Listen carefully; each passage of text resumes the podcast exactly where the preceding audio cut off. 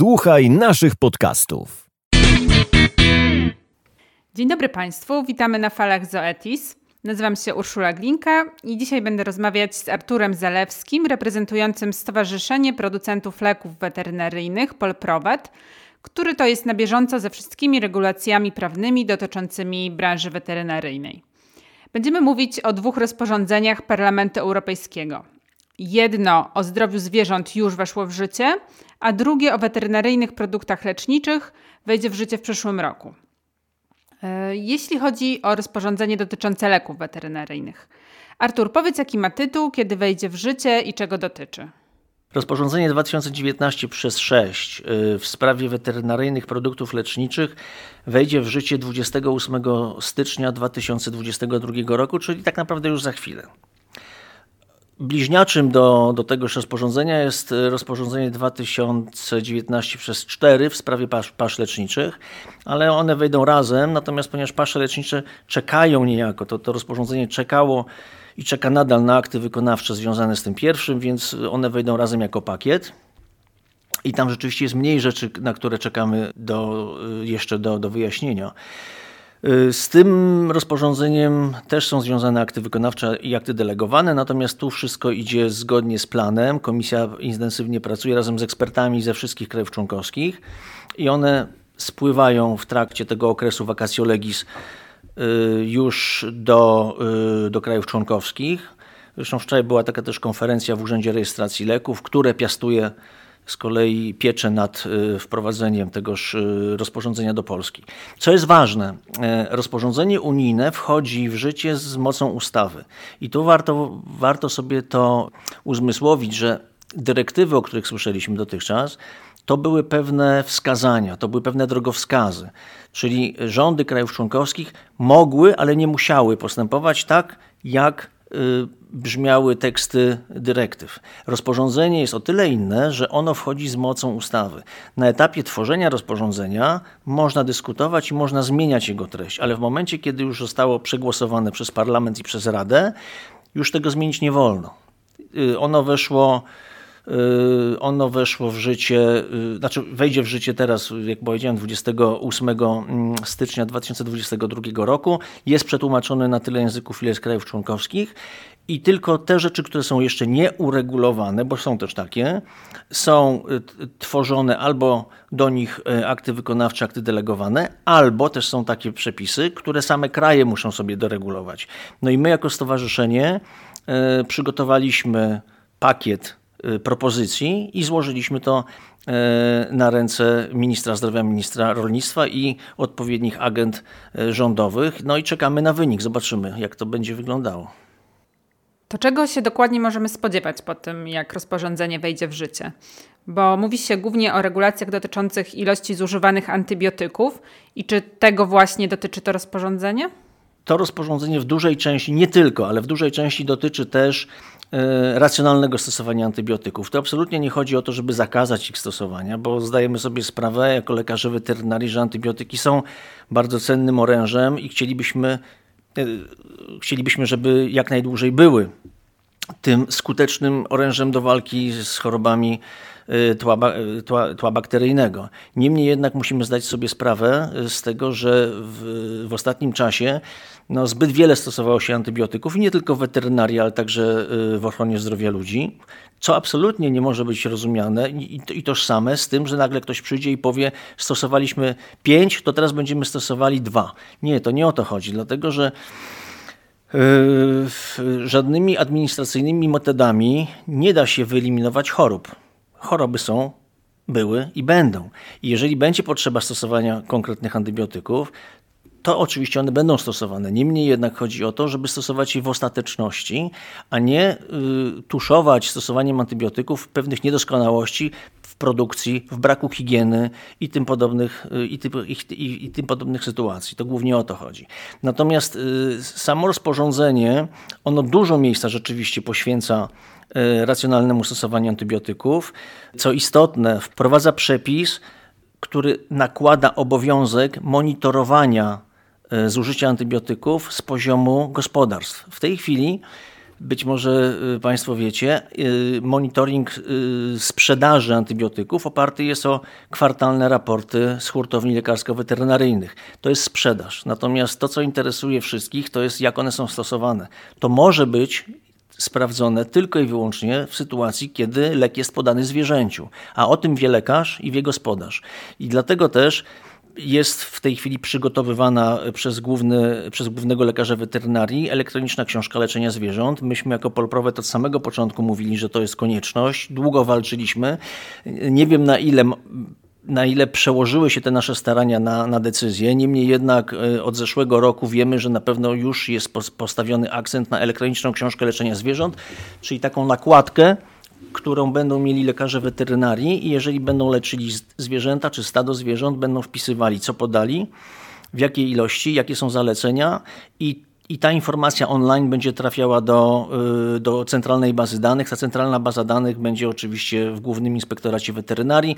Dostęp do niej w zależności od poziomu y, będą miały konkretne osoby, czyli lekarz leczący będzie miał dostęp do, do swoich pacjentów, y, rolnik będzie miał do swojego stada, lekarz wojewódzki będzie miał do, y, do lekarzy z terenu swojego województwa, y, no a główny będzie miał do wszystkiego. W związku z czym monitoring zużycia leków wreszcie będzie z prawdziwego zdarzenia. Zresztą chcę powiedzieć, że wiele krajów już w ten sposób działa i, i, i te największe i najbardziej spektakularne sukcesy w ograniczaniu stosowania antybiotyków y, są związane z wprowadzeniem tego rodzaju systemu.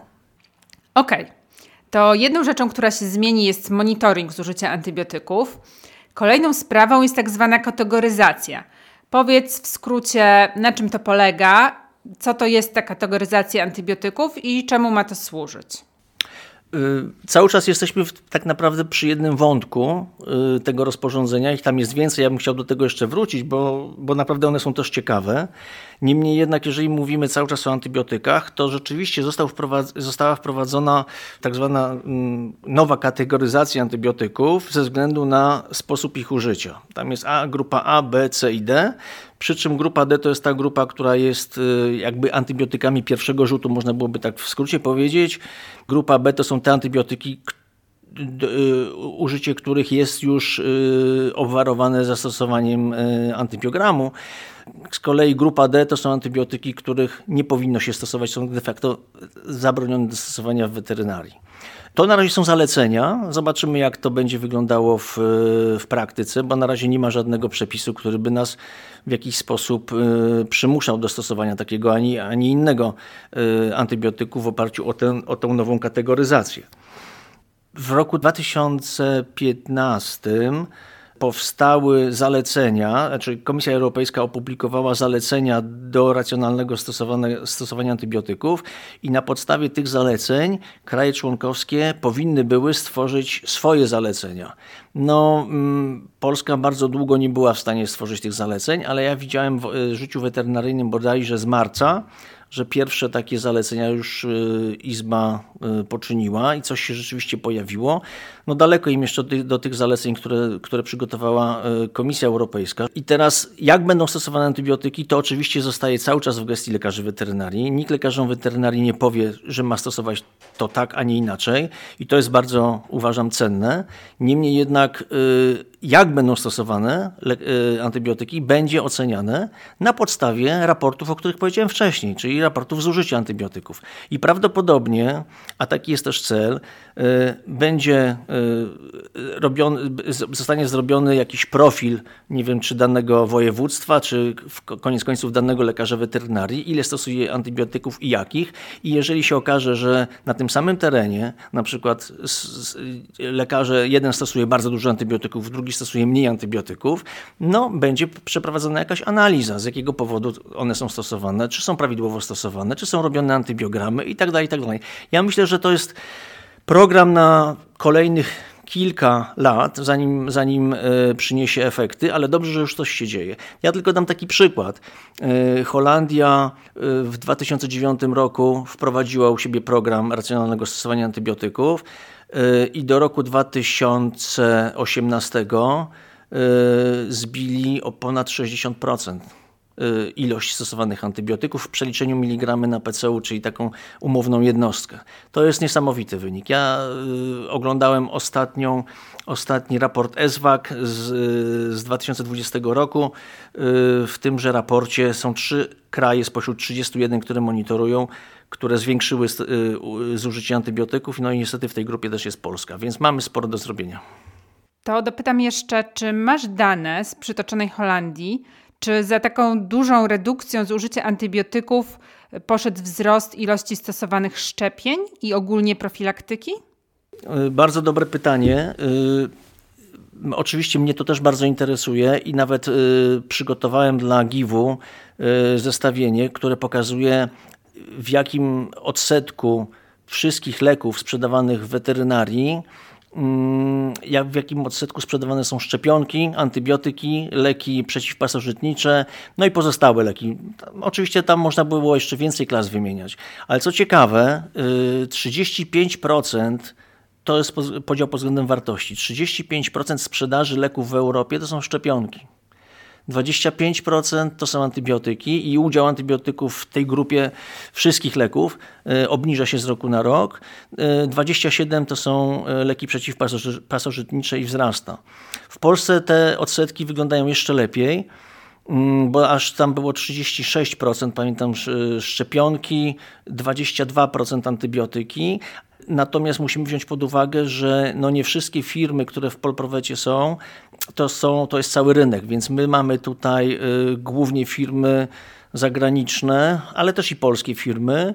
Y, no ma, powiedziałbym, że takie firmy, które no w większości mają nowoczesne, innowacyjne produkty i o tych innowacyjnych produktach też będę chciał powiedzieć. W związku z czym udział szczepionek w sprzedaży tychże firm, które mamy w Polprowecie jest na pewno większy niż firm, których jeszcze w Polprowecie nie mamy, ale chcielibyśmy, żeby dołączyły, wtedy mielibyśmy, y, by, mielibyśmy widok całego, całego rynku. Także 35% na 100% sprzedanych leków to jest wspaniały wynik. To, to takiego wyniku na pewno nie ma, y, nie ma farmacja. Nikt lepiej i nikt więcej nie szczepi niż weterynaria. To mogę powiedzieć z całą świadomością, z całą odpowiedzialnością. Nie ma zwierzaka tak praktycznie w hodowli wielkostadnej, który by nie był szczepiony. No a zwierzęta towarzyszące to wiadomo, że też są szczepione, także ma, mamy się czym chwalić. To jeszcze z rzeczy praktycznych. To, co interesuje lekarzy, to oprócz ogólnych założeń, jest to, jak nowe przepisy dotkną ich praktyki. Między innymi jeśli chodzi o kategoryzację antybiotyków, to chyba najbardziej interesująca jest grupa C, w której znajdują się innymi fluorochinolony i cefalosporyny, które to są bardzo szeroko stosowane w weterynarii. Grupa D mniej nas interesuje, bo tam znajdują się leki, które właściwie nie są stosowane u zwierząt, na pewno nie u zwierząt gospodarskich. I tu pytanie, czy cefalosporyny i fluorochinolony znikną z rynku? Czy będzie można je w jakimkolwiek wymiarze stosować? Może lekarze powinni robić zapasy? Generalnie jak lekarze mogą się na to przygotować? To jest bardzo dobre pytanie. Ja jestem pełen podziwu dla tych pytań, które tutaj otrzymuję, bo to jest naprawdę strzał w dziesiątkę. A, a powiem dlaczego. E, dziwnym trafem, ale Polska jest krajem w czołówce, jeśli chodzi o zużycie właśnie tych antybiotyków najnowszych generacji co z jednej strony może powiedzieć, jacy my jesteśmy wspaniali, że sięgamy po nowoczesne, ale z drugiej, dlaczego jesteśmy tak nierozsądni, że wykorzystujemy to, co najlepsze, zostawiając sobie nic w sytuacji, kiedy to już nie zadziała. I niestety, ale jak się patrzy na raport ESWAK, o którym wspominałem, czyli raport sprzedaży antybiotyków w 31 krajach, e, no to nie dość, że tu przodujemy właśnie w sprzedaży tych, e, jeszcze tam są polimyksyny, e, czyli tak naprawdę chodzi o kolistynę. Ta grupa leków będzie prawdopodobnie możliwa do stosowania, bo na pewno nie, nie będzie tak, że nie będzie wolno ich stosować, ale będzie obarczona pewnymi y, zastrzeżeniami. I tak na przykład jak Holendrzy zrobili, że będzie można, że można stosować tam chociażby fluorochinolony, natomiast bezwzględnie musi być to poprzedzone e, z wykonaniem antybiogramu, a w tym antybiogramie powinny być zastosowane jeszcze antybiotyki z innych grup i dopiero jeżeli żaden inny antybiotyk z innej grupy antybiotyków jest nieskuteczny, to dopiero wtedy można zastosować fluorochinolon. I pod takimi warunkami uważam, że jest to sensowne. Natomiast no, nie można sięgać, tak jak w tej chwili, na zasadzie kazuistyki, zawsze pomagało, to teraz też pomoże i ile je to co najcenniejsze, bo niestety no, nie będziemy mieli w zanadrzu nic, nic lepszego. A co, co jest ciekawe, co zauważono chociażby w Holandii, że im mniej się stosuje antybiotyków, tym bardziej te stare antybiotyki zaczynają być skuteczne. Jakby jest, następuje powrót, więc szczerze powiedziawszy, jest bardzo proste przełożenie. Im mniej stosujemy, tym to, co stosujemy, jest skuteczniejsze. I to taką zasadę warto byłoby u lekarzy weterynarii, y, no, warto by ją przypominać. To kolejne pytanie dotyczące praktyki. Co z terapią dywanową, która powszechnie stosowana jest u zwierząt gospodarskich? Czy spodziewamy się zakazu takiej terapii, czy może konkretnych regulacji, ograniczeń? To jest kolejne dobre pytanie. Y, rozporządzenie 2019 przez 6 bardzo ogranicza stosowanie profilaktyczne, praktycznie eliminuje stosowanie profilaktyczne y, antybiotyków, ale też bardzo ogranicza metafilaktyczne stosowanie antybiotyków. W związku z czym może być to trudne trzeba będzie się naprawdę bardzo zastanowić, jak podejść y, w sposób racjonalny do tego rodzaju y, stosowania antybiotykoterapii, jak właśnie ta, ta terapia dywanowa, po to, żeby nie wyjść w, w konflikt z, z prawem.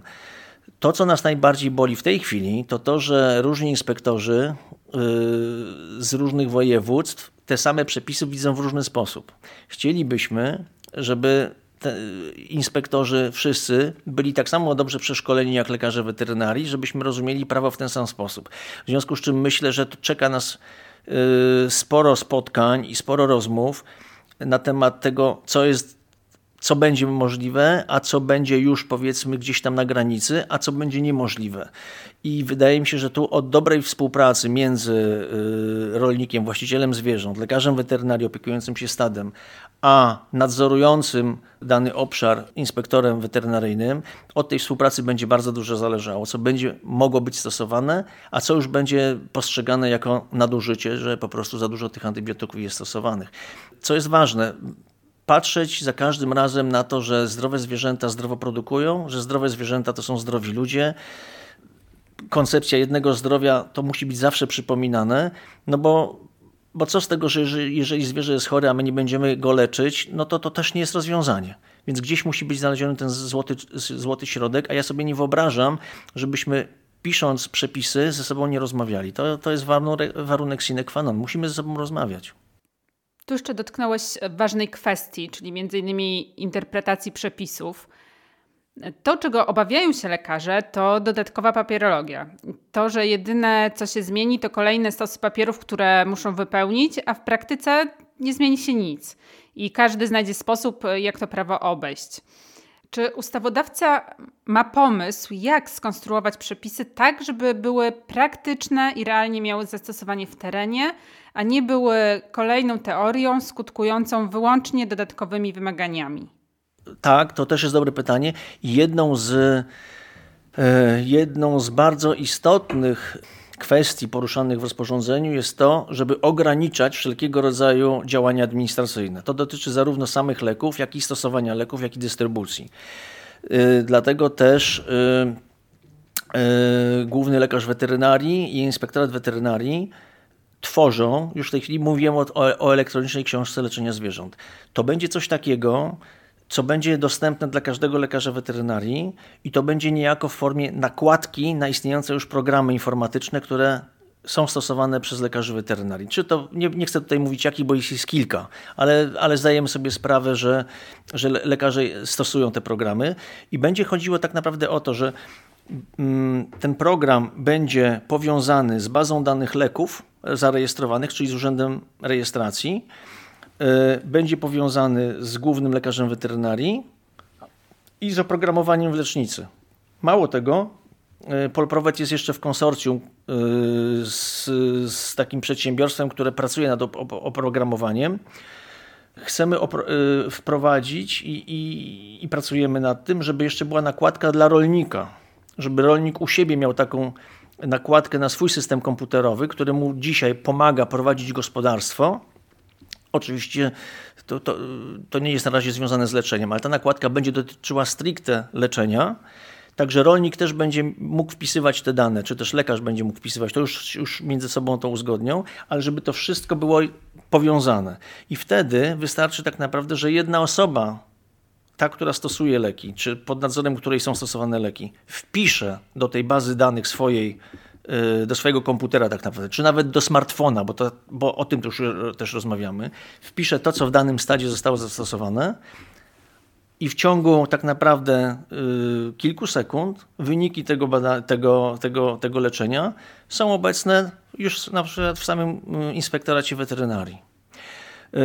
Y, takie systemy już działają i myśmy w, dwa, y, w styczniu 2020 roku byli, y, nasz przedstawiciel Stowarzyszenia Polprowet był w, we Włoszech razem z, z delegacją Głównego Lekarza Weterynarii, gdzie przyglądaliśmy się, jak ten system pracuje. I te, taki system bardzo się spodobał głównym, Głównemu Lekarzowi Weterynarii i na bazie tego systemu jest tworzony polski system. Założenia są piękne, ale czy w takim razie możemy się spodziewać, że do tego 28 stycznia te wszystkie systemy będą gotowe? System musi być gotowy, natomiast na szczęście y, funkcjonalność systemu może być wprowadzona troszeczkę później. Są tam, są tam widełki, więc to będzie 2023 rok, po to, żeby system już gotowy zaczął zbierać dane, natomiast on będzie musiał wejść już od roku 2023. Jeśli mówisz o zbieraniu danych, o ich analizie, to czy w związku z tym w jakiś sposób wzrośnie znaczenie inspekcji weterynaryjnej, która będzie odpowiedzialna za przestrzeganie racjonalnego zużycia antybiotyków? Znaczy my, my jako stowarzyszenie byśmy bardzo chcieli, żeby y, znaczenie inspekcji weterynaryjnej wzrosło, bo to, jest, to daje też i prestiż. Bądź co bądź y, żywność y, jest kontrolowana przez inspekcję weterynaryjną, no i trudno sobie wyobrazić, żeby żeby rola tej inspekcji była w jakiś sposób niedoceniana. To, to, to narzędzie, o którym wspomniałem, y, ma przede wszystkim ułatwić im pracę. Żeby już nie robili y, tak zwanych nalotów i kontroli, bo to nie ma sensu. Oni na zasadzie sprawdzenia tego, co jest w bazie danych, będą widzieli, czy w danym gospodarstwie czy u danego lekarza wzrosło y, zużycie antybiotyków, a jeżeli wzrosło, to dlaczego? Bo tam będzie wszystko napisane. Może być taka sytuacja, że było powiedzmy zużycie na poziomie 100, ale nagle wzrosło do poziomu 300. Pytanie dlaczego? Jeżeli nie było żadnej przyczyny, to rzeczywiście jest się czym martwić. Natomiast jeżeli jest przyczyna, jest to udokumentowane, została zrobiona sekcja, zostały zrobione wymazy, po, pojawiła się rzeczywiście choroba, uważam, że lekarz nie ma się czego bać. To jest wszystko jak najbardziej zrozumiałe, tylko że będzie pod kontrolą. I na przykład, jeżeli y, jest coś nie w porządku, na przykład we Włoszech, no to takie zaniedbania kosztują 5000 euro lekarza weterynarii w pierwszej kolejności, a w, w ostateczności utratę wykonywania, prawa wykonywania zawodu. I nie ma z tym problemu. Wszyscy się tego słuchają i robią jak trzeba. I to, czego lekarze boją się najbardziej, to pewnie właśnie te kary, ale nie sam fakt istnienia tych kar, tylko sposób ich wymierzania. To znaczy, czy karę dostanie lekarz, który faktycznie zużywa zbyt dużo antybiotyków na jednostkę masy ciała, czy ten, który stosuje dużo leków wyłącznie dlatego, że ma rozwiniętą praktykę. Bo w tej chwili często prześwietlani są lekarze, którzy mają dużo zwierząt pod opieką i dlatego są głównymi odbiorcami w hurtowniach weterynaryjnych a nikt nie bierze pod uwagę ilości zwierząt i nie przelicza zużycia antybiotyku na jednostkę masy. No i to jest bardzo, uważam, niezasadne i błędne podejście. Dla, z prostej przyczyny. Y, lekarze, którzy są najlepsi, są najchętniej zapraszani do konsultacji i to jest zupełnie zrozumiałe. To jest prawo rynku, któremu no, trudno się przeciwstawiać. Natomiast jedynym rozsądnym parametrem oceny pracy, czy też stosowania antybiotyków będzie przeliczanie zużytych antybiotyków na kilogram biomasy. To jest dokładnie to, o czym powiedziałem, co prezentowane jest w raporcie ESWAG, czyli tym raporcie Europejskiej Agencji Leków, który jest publikowany co roku e, w październiku. E, I tam jest wszystko przeliczane na miligramy substancji aktywnej na e, jednostkę PCU, czyli tą przysłowiowy kilogram biomasy.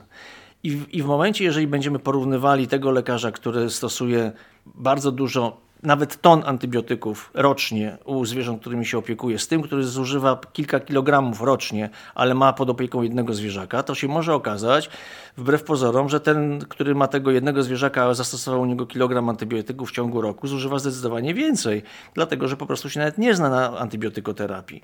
Więc trzeba zacząć mierzyć właściwie zużycie antybiotyków i to właśnie z poziomu gospodarstw i to właśnie na zasadzie takiej, że e, ile, jakiego antybiotyku e, zostało zastosowane i w jakim, w jakim celu i to porównywać i dopiero takie porównanie, czyli tych miligramów zużytej substancji na kilogram biomasy jest jest właściwym porównaniem. Wtedy porównujemy jabłka z jabłkami, a nie jabłka z gruszkami czy z pomarańczami. To, to dla mnie jest oczywiste.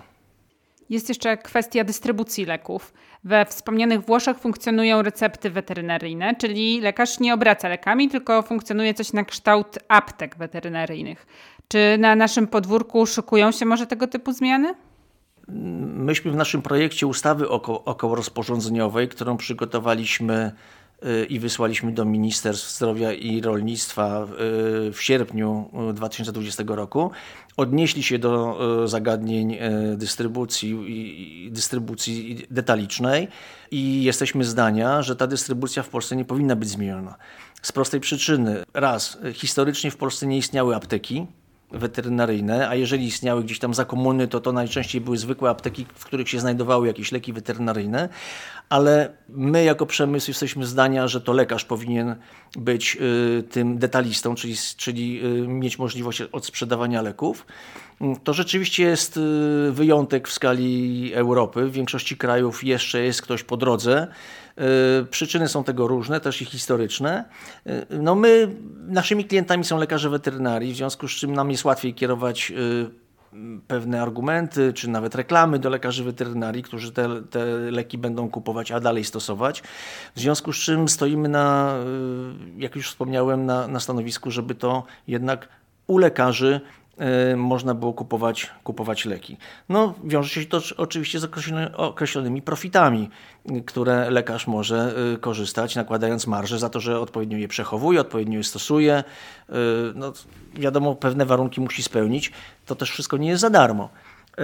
Także mamy tutaj zgodę taką wstępną na razie od ministerstwa, z Ministerstwa Rolnictwa, z Departamentu Weterynarii, że to tak ma zostać. Jak to będzie ostatecznie, to zobaczymy wtedy, kiedy będą konsultacje społeczne ustawy okołorozporządzeniowej, która będzie wprowadzała to rzeczone e, rozporządzenie w życie. No czekamy cały czas na, e, na ten projekt e, rządowy. Myśmy swój projekt złożyli po to, żeby, żeby ministerstwo jedno i drugie wiedziało, jak my chcemy te sprawy rozwiązać i z tego, co dowiedziałem się w rozmowie zarówno w jednym i w drugim ministerstwie patrzą na te nasze na te nasze projekty. Nie nie ze wszystkim e, się zgadzają. Pro, mówię o pro, pewnych artykułów, pewnych zapisów. Nie ze wszystkim się zgadzają, ale akurat co do tego tutaj nie ma, e, nie ma niezgodności, czyli będzie tak jak było kwestia recept, y, bo rozporządzenie wprowadza recepty, recepty będą, przy czym to będą recepty elektroniczne. No, to nie musi być papier taki sensu stricto, że tak jak dostaliśmy kiedyś na recepcie coś napisane, na, na kawałku papieru coś napisane. Nie, to będzie na zasadzie przepisania, tak? Prze, przepis, tak? Przepisuje temu i temu zwierzakowi, czy, czy yy, grupie zwierząt u takiego i takiego rolnika we wsi takiej i takiej terapia taka i taka, tak długo trwa i, i tak dalej. To, I to jest właśnie to, to będzie ten zapis, który będzie figurował w elektronicznej książce leczenia zwierząt. To będzie cała recepta. Jeszcze jakbyś mógł sprecyzować, e, które ministerstwa i urzędy są zaangażowane w opracowywanie tych przepisów? W krajach członkowskich to też bardzo różnie wygląda. No, my, my jesteśmy mocno podzieleni, jeśli chodzi o weterynarię, bo Kwestią leków zajmuje się y, minister zdrowia, czy Ministerstwo Zdrowia, natomiast kwestią zdrowia zwierząt zajmuje się Ministerstwo Rolnictwa.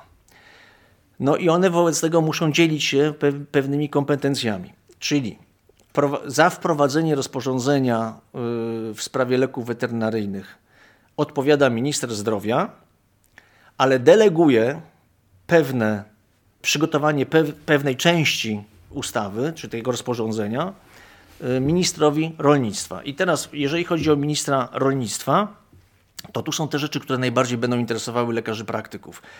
Czyli tak na przykład to będzie dystrybucja hurtowa, dystrybucja detaliczna, y, to będzie stosowanie, to będzie reklama, ale to będą też i kary.